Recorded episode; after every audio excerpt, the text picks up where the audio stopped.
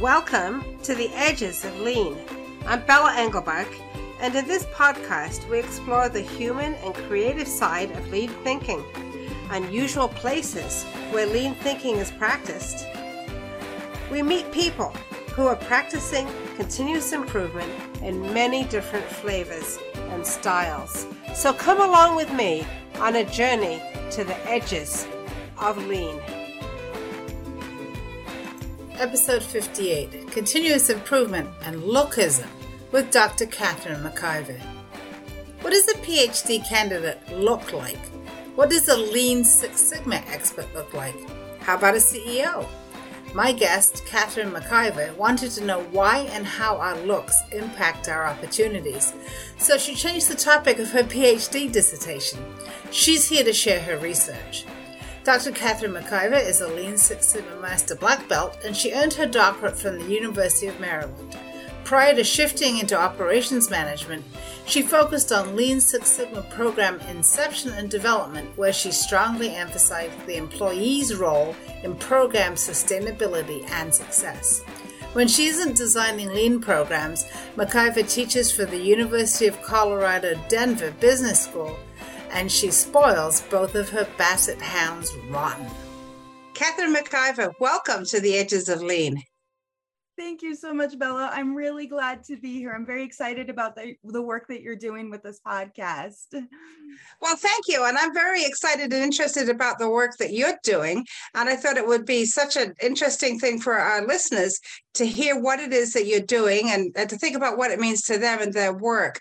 So tell us about Dr. Kathryn McIver, what was your path and what are you doing now?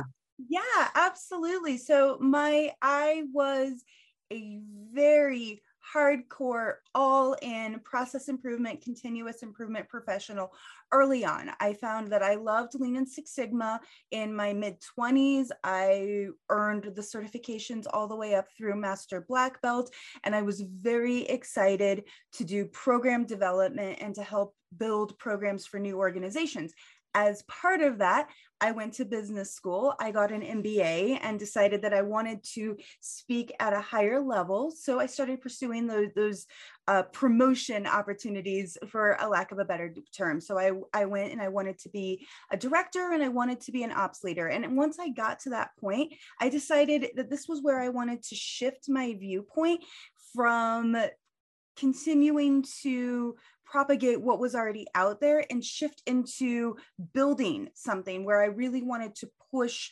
the, the body of knowledge, especially around continuous improvement and business efficiency and optimization. So I'm hoping at this point you have heard that I was totally a quantitative person.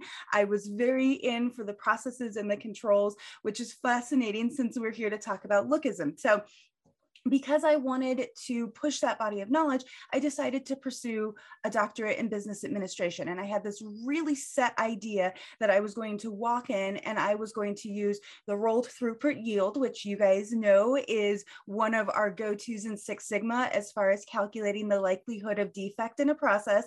And I was going to take that and apply some chaos and complexity theory ideas and come up with these recommendations for how we can decrease chaos in our organization. And in my mind, it was a really fully baked idea. So that's what I walked into my dissertation ready to do.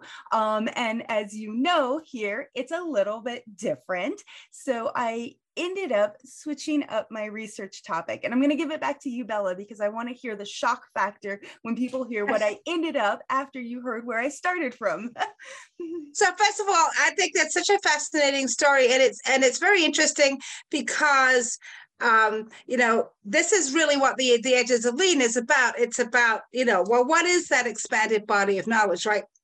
We have in in in lean, lean Six Sigma, we have rules, we have tools, we have things that you do, ways that you you know will move an organization forward but we almost always run into that well it's about the people and we find out you know that it's about it's about change management and, it, and it's about influence and it's about all sorts of things that we usually don't learn in our uh, green belt, our black belt, our you know our lean certification classes.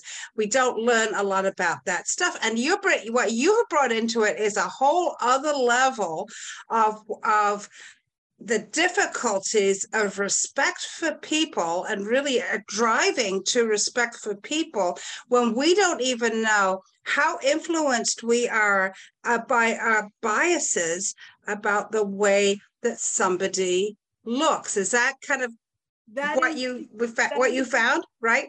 And that's so I need to t- I need to tell my the listeners. So um, when Kathryn and I got together to, plan this podcast, she turns up with pink hair. Is it pink today? Do you have some pink streaks in there today? Yeah. So for those of you who are listening and not watching the video, um, she does have some pink streaks kind of in the back of, of the hair. Mm-hmm. So, Kathryn, what happens when somebody with pink hair turns up to do a serious dissertation topic like like uh, the the chaos. the chaos theory. Yes, yes. What happens? Does chaos happen then? Chaos does happen. So I told you I had this fully baked idea. I was certain that this was going to be that next iteration of Lean Six Sigma. So we we work on reducing defects, we work on reducing variation. So now we're, we're going to have a whole tool set that's going to reduce complexity and chaos in our organization. So I was I was ready.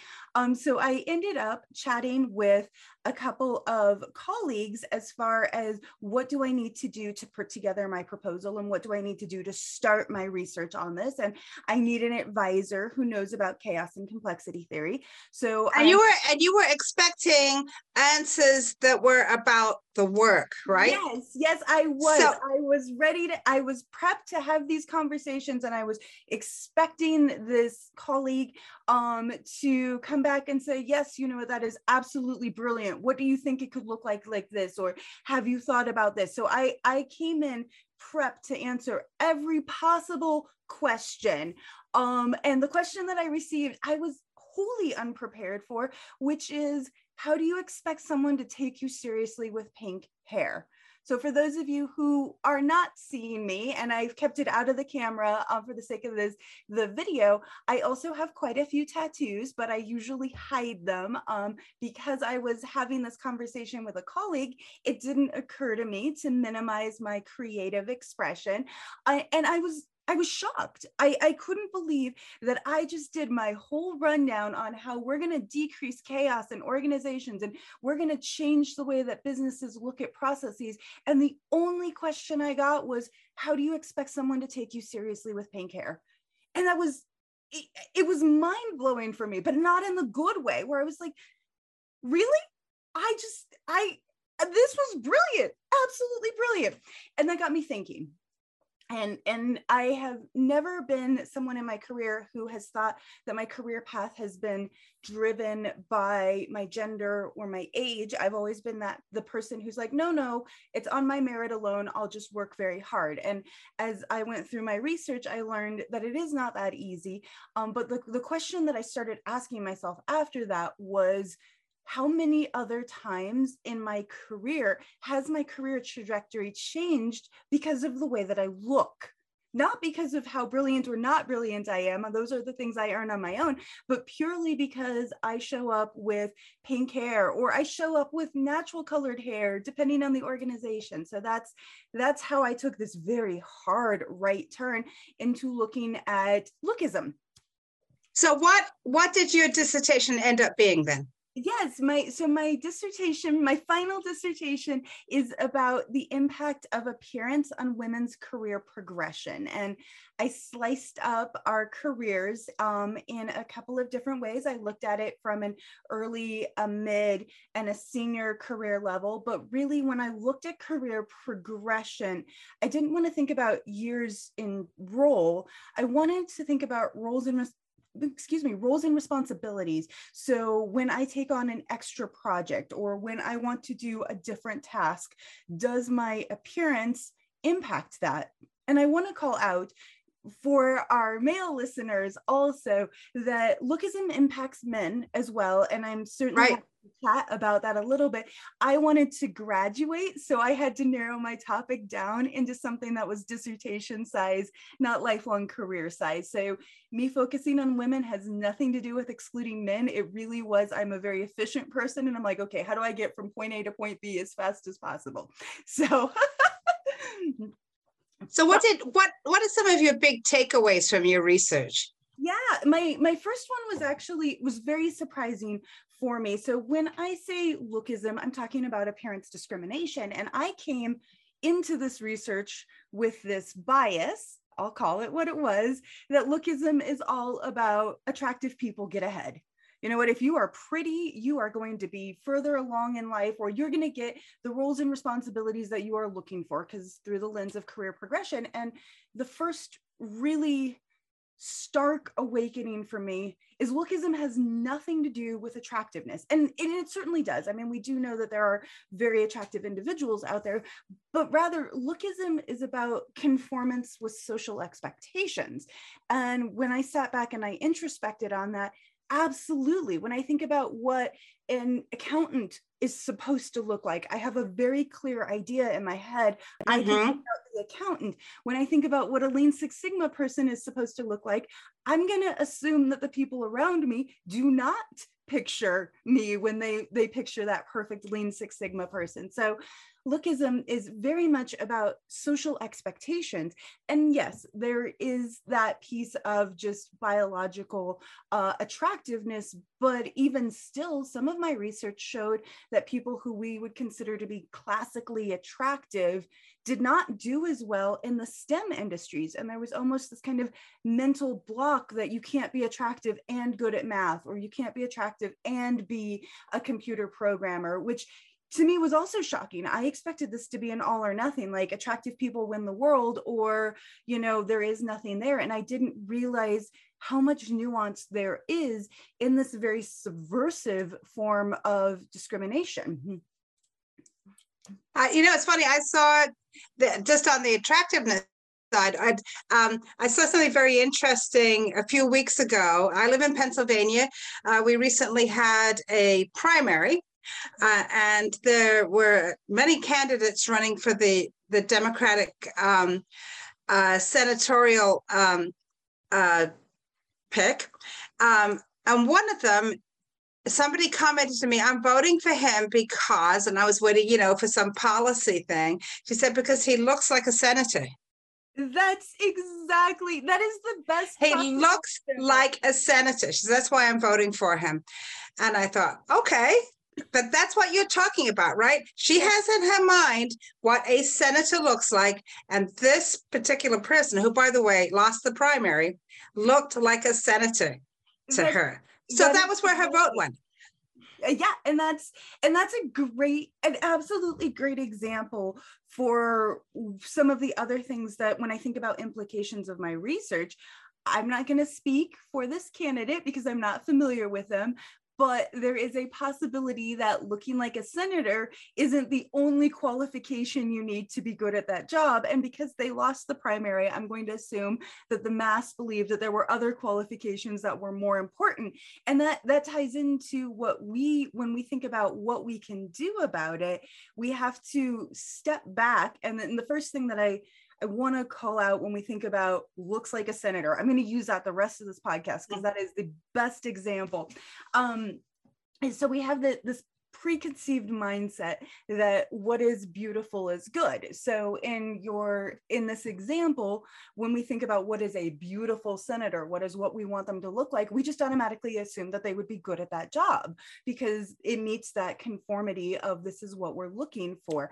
Um, and this is a very very very deep seated bias that pops up in cultures around the world because one of the things that I did in my research was I tried to parse out is this purely a westernized culture phenomenon or is this something that is global? And up globally. Um, and that goes back to that conformity with uh, societal expectations. But so we have this idea that what is beautiful is good, which becomes very dangerous when we start thinking about competency type roles, which is what we want in all of our employees is we want people who are very good at what they do is because it creates this halo effect that if you are good at one thing, you must inherently be good at everything. And we see this in celebrities all the time. I don't know how many celebrities I've seen who are brilliant actors, but maybe they start a musical career and maybe they're not as talented of singers as they are actors. And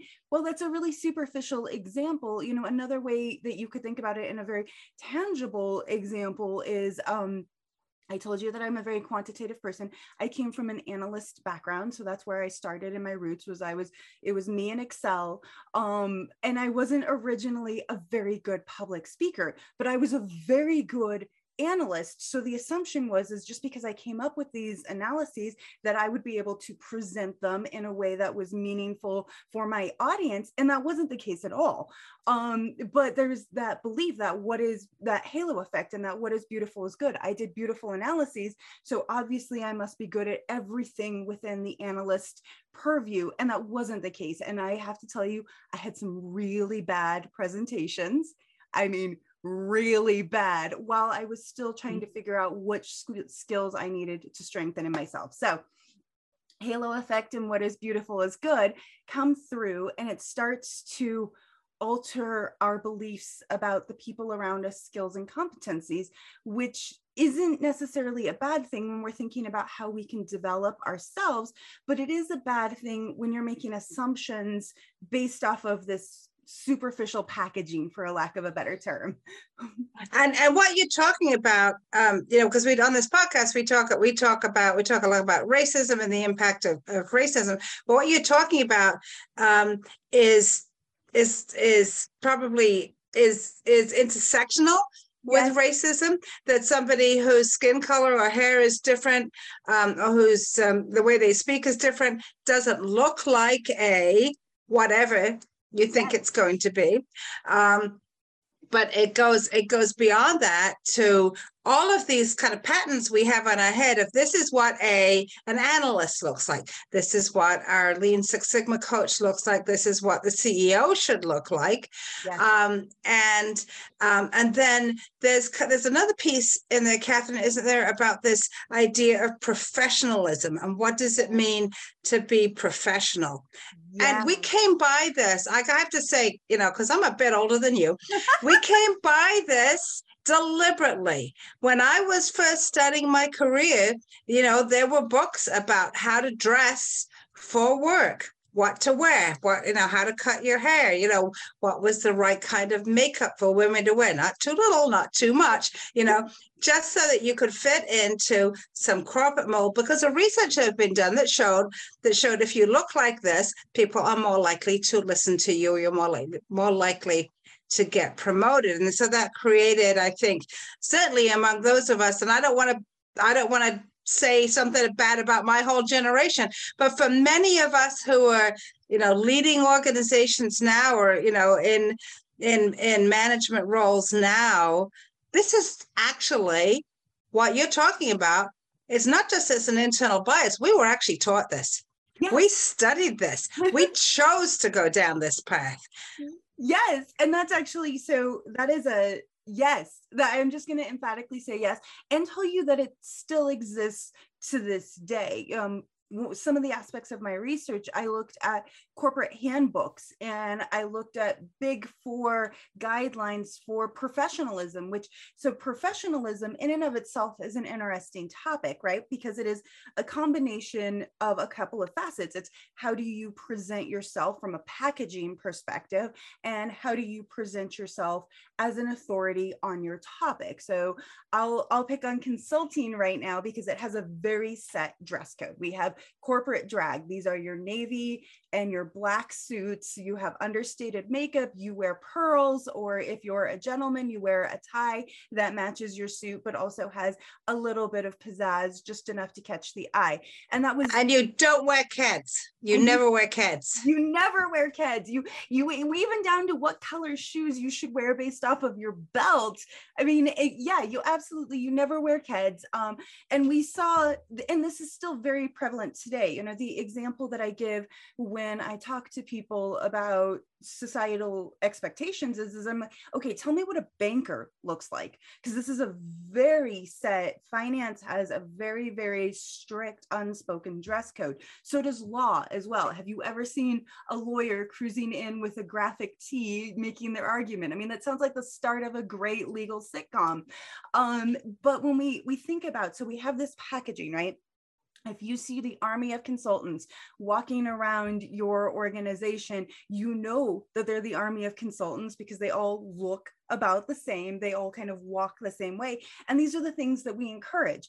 Um, and it, it's interesting when we start thinking about those highly innovative ind- industries because bucking this idea of professionalism, which is this conformity to what the what a person should look like when they take their job seriously, really started coming out of our very high tech. So the industries that were started by people who value creativity or maybe we're non-traditional executives. So we think about like zuckerberg and the paypal gentleman. Um, those these are these are people who didn't get raised for lack of a better term in this kind of sort of corporate on corporate i call it corporate drag environment where you have these expectations that you look this way. So we started seeing that people could be very brilliant at their job with tattoos and funky hair and nose piercings. And and interestingly aside um, my research showed that there's almost a swing towards a bias for that type of appearance in the startup culture. So back to that societal expectation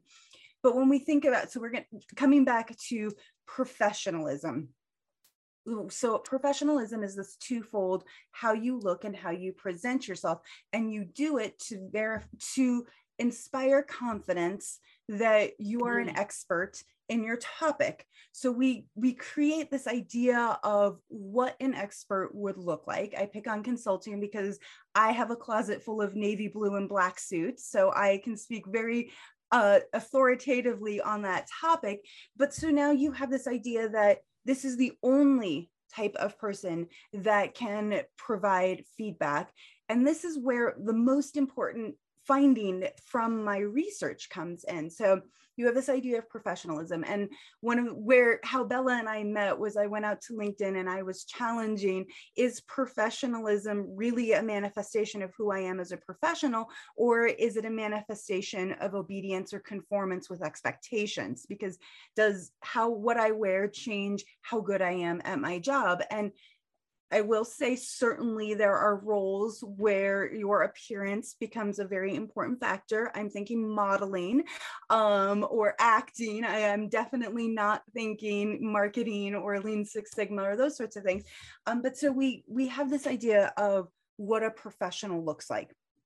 And this links back to the racism and the ageism and the sexism piece, and why I will argue that lookism is one of the most pervasive because we as employees create a relationship with our employer or our boss, if you want to manifest that way. And in creating that relationship, we receive rewards and benefits, jobs, titles, roles, and responsibilities when we comply with what our organization is looking for. So now we push that to when we comply with what our organization thinks looks like a professional. And it creates this very dyadic workplace that you, Bella, were describing. So if I want to excel in this organization, I look this way. So I change to look that way, but I'm already good That's- at my job and now as much as as much as you can right? Because right. not everybody can fit into the mold right? absolutely. Um but i'm also already good at my job. So then it sends this message to my employer that people who wear navy and black suits are better at this job. And we create that halo effect that creates this ongoing feedback loop. And where it comes into when we start thinking about the really major isms like racism is it then creates segregation within an already marginalized group so if we we say right out front that there are marginalized groups that have disadvantages and barriers that other groups do not have now within that we're creating competition. Who's the most professional? Who fits the mold? If I'm going to hire somebody of a minority descent, am I going to hire somebody of a minority descent that fits in with my company or that doesn't fit in with my company? And that's where it starts getting very dangerous because we don't have any checks and balances for this. There is no uh, legislation to protect people. I mean, and, and, there's certainly legislation to protect natural hair color, but there's no legislation to protect funky hair color or wearing bright patterns to your interview at a consulting firm. It doesn't change what your contributions to that firm will be, but it certainly changes that perspective of whether or not I will or will not fit in with that firm. Right. Yeah. So oh, that's that's really interesting because because uh, that that definitely happens, right? So so if for people of color, if there is a patent for a particular organization or a particular role, then you would see you would see potentially sort of almost unconsciously this stratification somebody who is closer to the ideal perhaps in body shape or yes. the clothes they choose to wear or their ability to get their hair to look quote unquote professional which is uh, you know a horrible way to talk about hair they may have an, an edge on somebody who can or won't do those things. That's exactly so, it. And that links all the way back to your observations about being taught to. The way that i think about it is is gaming the system. Some of the things that i looked at was i was trying to figure out where does this idea of professionalism or more specifically where does this idea that appearance impacts competency starts. And one of the things that I identified was it really starts when we start having these professional conversations. So at the college and university level, and something that was so powerful for me is, is I interviewed a couple of career coaches and I asked them, I'm like, tell me, how do you prep people for interviews? And one of the very first things they talked about was how you present yourself how you style your hair, how you choose the outfits that you choose. And they talked about doing homework on the corporate culture. Like, I want you to go to LinkedIn and look at the pictures of the people who look, who work there and see what they look like. And you're going to want to try and emulate that as much as possible to game the system to convince the organizations that you are in fact a good fit and that you have contributions beyond that packaging that you wear. And for me, that was really shocking. I mean, certainly I understand the idea of corporate brand and I understand um, wanting to make sure that you have an alignment with your organization's mission and vision. But I don't understand wanting to hire somebody who looks or thinks or talks like you, because really all that's doing is, is creating this very myopic view. And you and I both know when you're being innovative and creative, you want those out of the box ideas. You want those people who are completely not like you to challenge the way that you're thinking about running your business or the direction that you need to go or the products that you offer or who your customers are, how to meet them. All of these things are things that you need diversity of thought from. And how we present ourselves is a reflection of the diversity of thought and what we value. Wow. So it's still going on today. People are, st- are still being told, you know, the, if you if you want that job with with one of the big four, you know, there these are the three tie collars you should pick out and um, have have have those ready for your for your three levels of interviews or you know or whatever Absolutely. whatever it's going to be. Wow. Or if you you really want that job at Facebook, yeah, get a hoodie. That's exactly that is exactly it. If you want that job at Facebook, potentially you're going to want to wear the greatest graphic t-shirt you own under a blazer and a funky pattern because you want to tell Facebook or whomever, I, I won't necessarily pick on Facebook, but you want to tell this prospective employer that you are creative and that you are willing to buck social norms and that you believe in, you know, self manifestation. And, and that goes back to it really started in the startup world where we started to see okay what is that segre- what does that segregation look like um but yeah if you want if you show it up to say a big four wearing I love patterns. For those of you who can't see me, uh, I wear bright colors and patterns and I clash, and I will probably end up on what not to wear one day, um, but not in a complimentary way. But if you show up wearing my favorite blazer, which is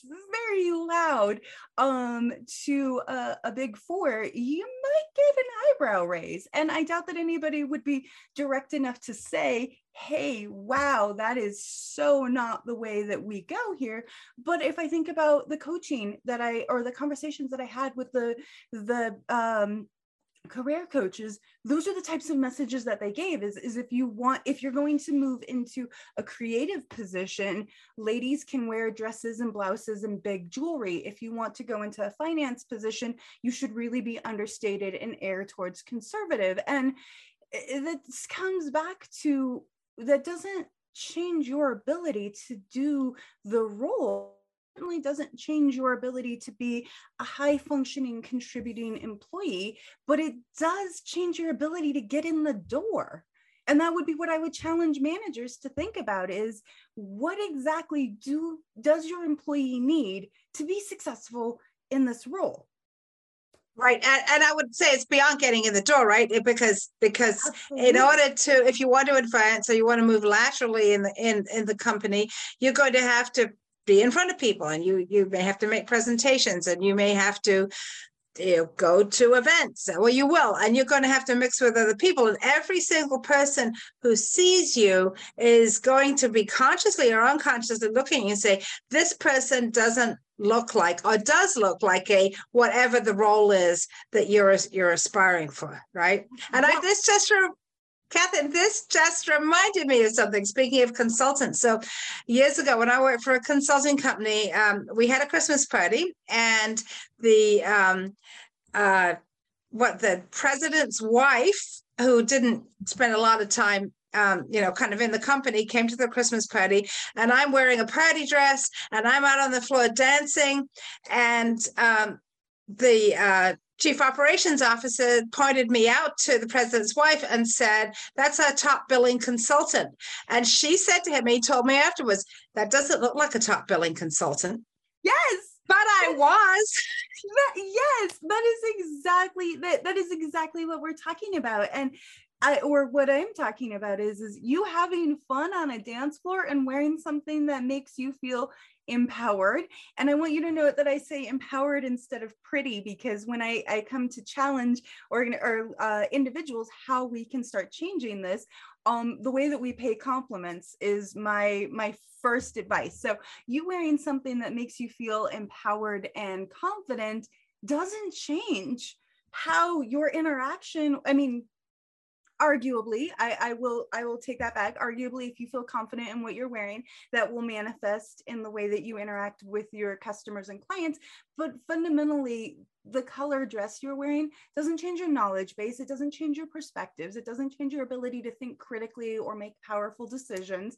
It really just changes what color you're wearing that day. And and we put so much weight on the packaging and the choices that people make when they pull that shirt out of the closet in the morning. Um, but yeah, so I'm going, I'm going to get on my soapbox here for a minute because I know I'm already jumping your script. I know that we're going to talk about what we can do about it. And the first thing that I yeah. want to challenge.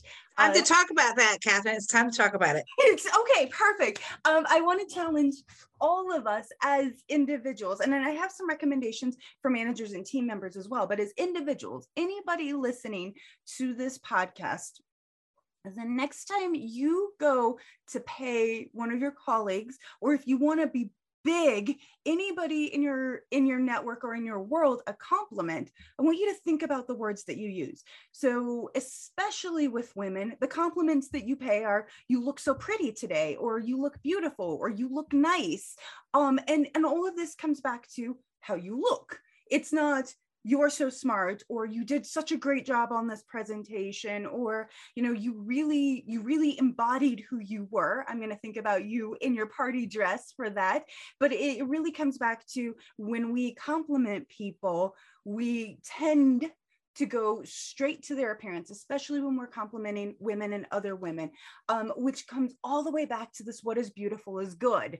When I say, you look really nice today, Bella, I'm there's so well. Much, thank you. yes, yes, you do. yes, um, but there's so much more that we that goes into that, and and we should say that. Like Bella, I think that you are doing a fantastic job putting a podcast out there talking about the tough subjects. That is a much deeper compliment than you look very nice. Again, not that you don't, but it really gets to the core of what you're doing and what your contribution is because your contribution is more than looking nice. Your contribution is so deep and so vast and rich. And that's that's what I think that we should all start thinking about when we come to work and we tell our coworkers that they're having a great day give them hmm. something specific that relates to something that they can control because so often our appearance is related to our genetics or our background or upbringing but really give them I pick on presentations because I was such a terrible presenter for so long. You did a really great job on that presentation. Is much better than you look good in another navy suit. And and then you could even add to that. You did you did such a good job in that presentation, and I really got the points you were trying to make. And here's what they were, because now you're telling the person I listened, and you communicated well, which is what the presentation's about. Yes. But yeah, but I'm I'm kind of torn about this, Kathryn, because I so many times as um, a, a mentor to women, a woman who like is preparing to do something will say, "Well, what should I wear?" You know how do i you know uh, uh, you know here's my outfit you know here's what i'm going on on the stage in five minutes in how do i look right? Yes. so so people want that feedback back. They want that that i've gotta say guys never asked me that but you know women have said women have said do i look okay? Guys you know? have asked me that. So i will say it is absolutely both genders and that's exactly yeah i mean i certainly don't think that we should withhold all of this because uh, we would be basically talking about eroding an entire social custom to say nope i'm not going to make comments on appearance. And certainly when we think about we've talked about so much of what we do is viewed through this lens of our appearance.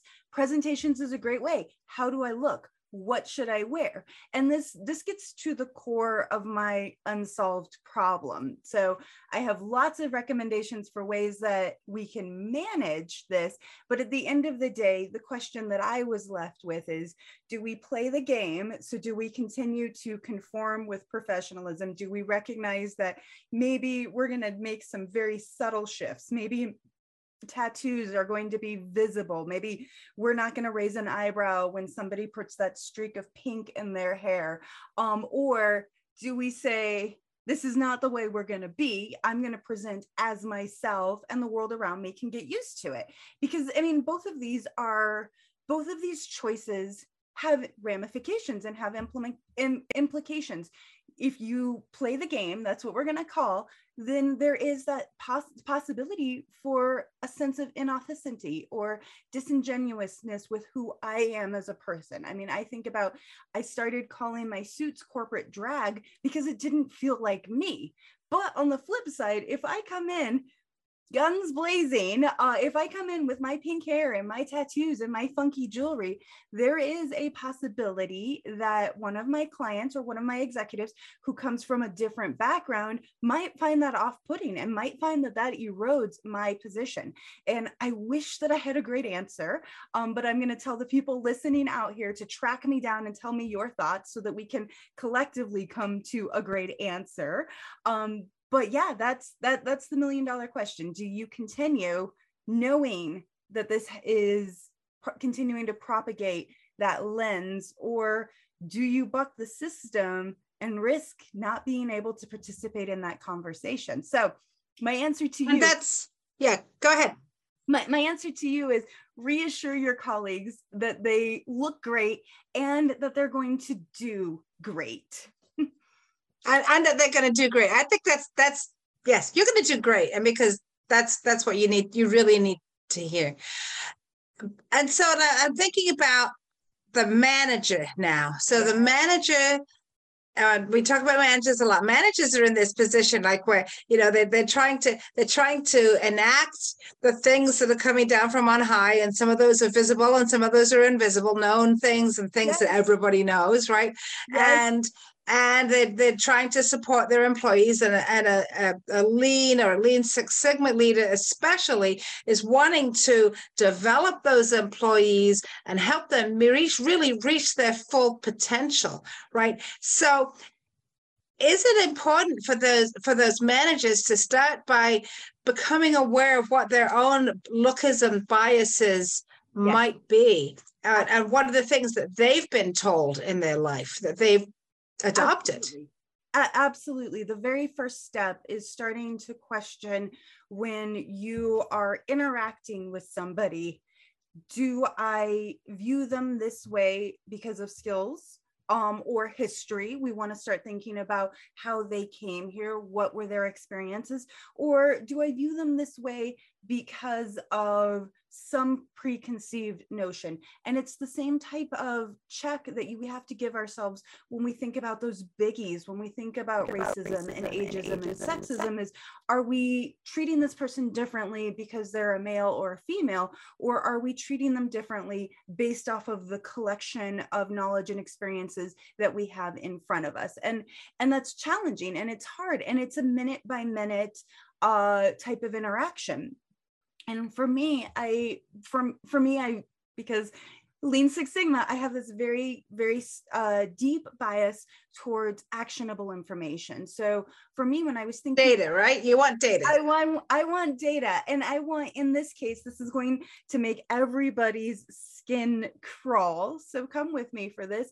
For hiring and roles and responsibilities and promotion i want us to remove the appearance data I want us to say this is not a factor and to sort out that noise, which I recognize can be challenging. And going back to your top build consultant uh, situation, um, you will hear pushback that, well, she's top build because she fits the mold. And we are saying in this very large picture that not only does she have the skills and competencies that we need, but also she models the professionalism that we're looking for. So when she fits the mold, and that's going to be one of that first pieces of pushback, which is why I want managers to th- really think about what do you need to be successful in whatever task is in front of you like if you are thinking about project management is somebody who will i'll be does somebody who looks like me have a different level of attention to detail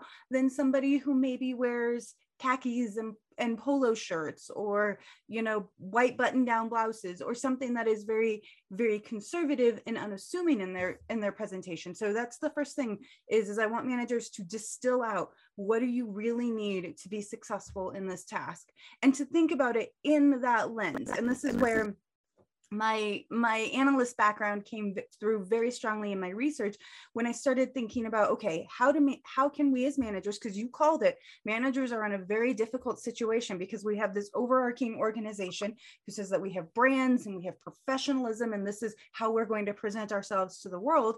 And then the managers are responsible for being the agents of that. They they continue and they propagate that. And that's what we do when we ask them to be managers. And then you have employees who know who they are and who want these roles and responsibilities. So my my first challenge to managers is to not dehumanize your people, but to step back and really think about skills and competencies and start thinking about growth opportunities rather than putting it through that halo effect lens. So we'll we'll pick on me and my presentation. I was very very lucky in my early 20s that I was terrible terrible public speaker but an excellent analyst because I had a boss who recognized that if I wanted to go to the place that I wanted to be I needed to be better at communicating. I couldn't just write reports and do spreadsheets. I really had to be able to articulate what this means and tell that story. So this boss was able to step back from my very geeky, very introverted self and say, okay, here's what we can do to help you. I'm going to send you to acting classes. I wish I was kidding. This is so true. Um, you're going to learn how to project your voice. You're going to learn how to have cadence when you speak, and you're not going to be monotone.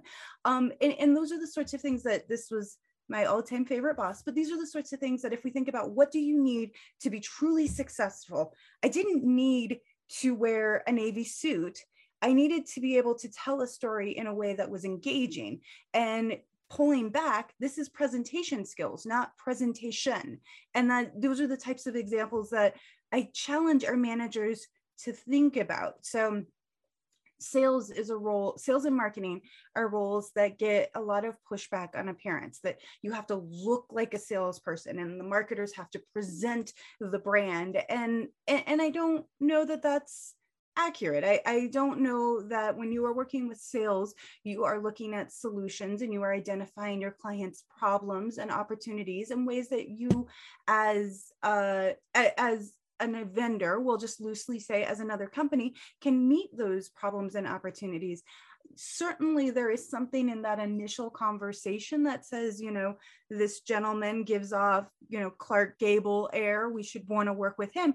But as you are developing that relationship and having those conversations i think that anybody can identify a problem or an opportunity and can certainly think critically about what is this and what can we do to fix that. I mean that's one of the basic premises of lean six sigma is that our employees their engagement is what drives successful programs. And i think that we need to think about um, how we are engaging those employees and not handpicking the ones that look like the way that we think that they should look my um my last recommendation for yeah. managers is because this is so pervasive and we talked about that relationship between the corporation or the organization and the employee and how if they want me to look like i'm going to do it and creates this feedback loop. My recommendation would be to think about things that increase your employees exposure. So uh, career pathing. You know you do this based off of these skills and competencies you move into this role and really step back and take out some of those unconscious pieces. And the other part is rotation throughout departments because what i consider to be professional i imagine is very different than what you consider to be professional bella. So when i'm looking at the employee as an entity and, and, a person within my organization, I want to get a lot of different viewpoints. So it's not just me saying they're not professional because they wear their keds under their suit pants, but me saying, okay, they're not professional because maybe they don't show up to work on time, or I'm going to believe that they're very professional and the keds has no impact whatsoever on the what they contribute to our organization and to our largest our larger community. But it really is going to have to start, right, Kathryn, with reflection on what are my biases? Where am I actually looking at someone saying they don't look like a yes. whatever it is, right? They don't look like a, an accountant. They don't look like a CEO. They don't look like what whatever it is, and thereby expecting, um, um, you know, them yes. not to do well or perhaps not even you know giving them the opportunity and not listening to them so so like a lot of things in continuous improvement that self-reflection is really really important i want to and i want to thank you for like for really bringing that to our attention because as leaders wherever it is we lead whether we're leading you know right from the the, the gemba right from where work is happening whether we're leading at the top of an organization we ha- we bring these biases in with us and maybe we learn them uh, consciously or maybe we learn them unconsciously but we we still they're still going to impact how we perceive people and how we perceive people is going to impact our ability to to help them become the best people they can be. Yes absolutely. So, Kathryn, tell us how you want people to engage in this conversation with you to, to help you answer the big question do we play the game or do we not play the game? Right? How are they going to do that? What's the best way to find you? So my my preference would be that you guys connect and follow me on LinkedIn. And the reason why is because anytime I come across something of interest, I want to put it out there and I want to start that conversation. And if you see uh, something that I post and it doesn't resonate for you, speak up. If it does resonate for you, speak up because the more that we have these conversations in these large platforms, we're the more that we're going to raise that awareness and come back to that introspection that Bella was talking about. So my LinkedIn is uh, Dr. Kathryn D. McIver. You can find me because I have a very professional picture um, that that's you know shows that I in fact do recognize that people look at my pictures on LinkedIn. But um, if you want to, my LinkedIn uh, blah, excuse me, my LinkedIn address is backslash Kathryn D. McIver, K A T H R Y N, D as in dog, M C I V E R. And the D is very important because if you don't put the D in there, you get my cousin in Australia who does not talk about this at all. I'm sure they're a great person. They absolutely, absolutely are, but she she is not going to post things on lookism. There you go. Kathryn McIver, what is your one piece of advice for a young person starting out? Yeah, you know, my the piece of advice that I wish somebody had told me really early on is it is okay to have a bad day. It's okay to have a bad week or a bad month or even a bad year. That we don't always have to always be on and that doesn't erode who we are or what our contributions are and i certainly think coming out of the pandemic everybody will resonate with this idea that it's okay to have a bad year um, but it really is and to give yourself that kind of grace to recognize maybe this isn't my week or my month I love that. I love that advice because I think there's a lot of kind of forced optimism out there right now. You got to be positive all the time. So, yes. yeah, it's okay to have a bad day or a bad week. Yeah. Yes. Yeah. But this has been a good conversation, Kathryn. So so this is uh, this is a good day for you. So you're yes. you're having a good day. Thank you so much. And again, Bella, thank you for the invitation. I'm so glad to get the opportunity to discuss this and to continue raising awareness to lookism and how it impacts us in our workforce and certainly in our lives. Well, thanks for coming. And everybody, uh, follow Kathryn D. McIver, Dr. Kathryn D. McIver on LinkedIn and continue the conversation. Thank you. This is Bella Engelbach, and I'd like to thank Kathryn McIver for being my guest on the Edges of Lean. What are your thoughts and insights about lookism? How has it affected you? We'd love to hear from you. You can email Kathryn at kathryn at thecomplexmanager.com, Kathryn with a Y, or find her on LinkedIn, where she's Kathryn D. McIver. Find me on LinkedIn or at leanforhumans.com or comment wherever you watch or listen and tell a friend about the edges of lean. Please join me in exploring more of the edges of lean. There's a lot to learn. And check out my friends in the Lean Communicators community at leancommunicators.com. You'll find more podcasts and videos with lots of great new content every week. The Edges of Lean is written and produced by Bella Engelbach with support from Podcast Inc. This is a Lean for Humans production.